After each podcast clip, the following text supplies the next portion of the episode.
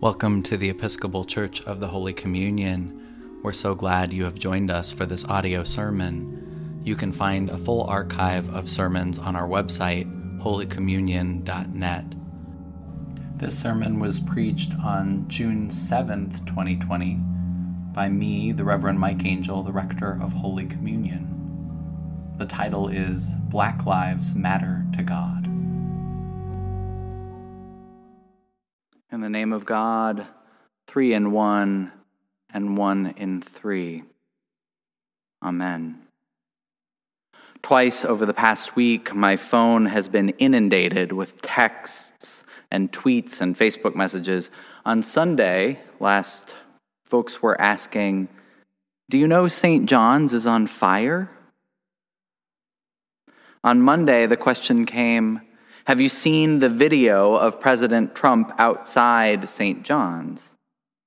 I was ordained at St. John's Church, Lafayette Square. I was married there. I spent my first years of ministry there, preached my first sermons, counseled undocumented immigrants with kids in that nursery. If that church is holy ground for anybody, it's holy ground for me. To see the president use my former church that way made me angry. But if I'm only angry because a president I disagree with tried to use my church, I've got to tell you, it's not enough. Later Monday evening, I learned that in order to pull his stunt, the president ordered the park and the area around the church cleared with tear gas and rubber bullets. Clergy colleagues were literally pushed off the premises owned by the church. Civil rights were violated, human rights were violated. There should be lawsuits. But, friends, if I am only angry about what happened on Monday night to protesters, to clergy, if that's what's making me angry, I've got to tell you, it's not enough. As I took stock, I realized my initial anger, it was misplaced. What happened on Monday was a distraction. We can't afford to be distracted. The real injustice isn't a stunt in front of a church. The injustice that continues is the injustice that has been with us for over 400 years. The structural violence against black and brown bodies, America's original sin, continues unchecked. I should be angry about George Floyd's death about Ahmaud Arbery, Breonna Taylor, Michael Brown, Sandra Bland, Eric Garner, Freddie Gray, Tamir Rice, Trayvon Martin. I should be angry that members of my congregation have to have the talk with their children. Not the talk about sex, but the talk about how to de escalate, how to behave around police if you are born with dark skin. This Sunday is Trinity Sunday. On this day, we celebrate that God is three in one, one in three. The Reverend Kelly Brown Douglas has written that the Trinitarian reality, by definition, defies dualisms. God does not participate in our either ors. God does not acknowledge our greater than, less thans. So on Trinity Sunday, I want to push back into my anger.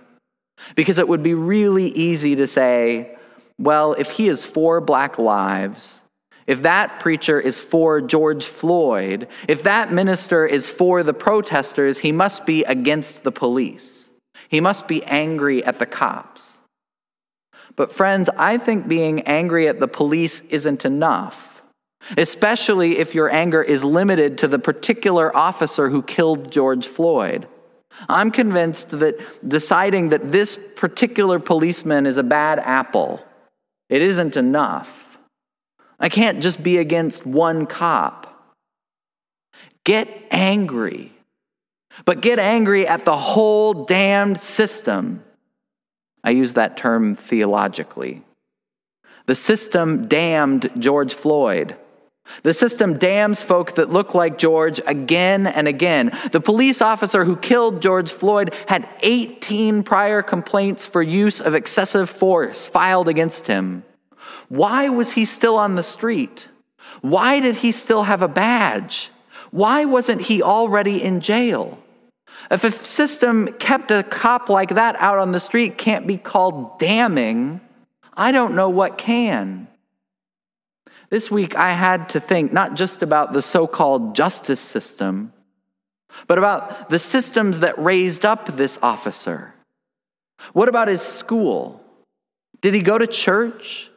And the officer who killed George Floyd was not taught, not taught thoroughly enough that George's life was precious in the sight of God.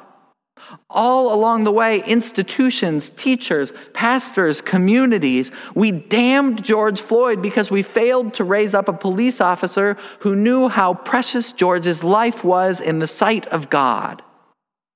We failed George Floyd when we built a system that allows a white woman, when she is asked by a black man to put her dog on a leash, to feel like she can call the police in response. That interaction tells you who the system was built for and who it was built against. And it's time to take apart the whole damn system. As a white person, I have got to acknowledge that today I am mostly preaching to myself and to my fellow white people. We have to do better. It is a privilege to worship in a congregation that reflects the diversity of our neighborhood. Yes. It is a privilege to serve with a vestry, with a parish board that reflects that diversity. But I don't feel like I'm speaking out of school to share with you. A lot of our black leaders are tired. A lot of our black leaders are guarding against hope because they've been here before. They've marched in the protests. They've heard the calls for justice.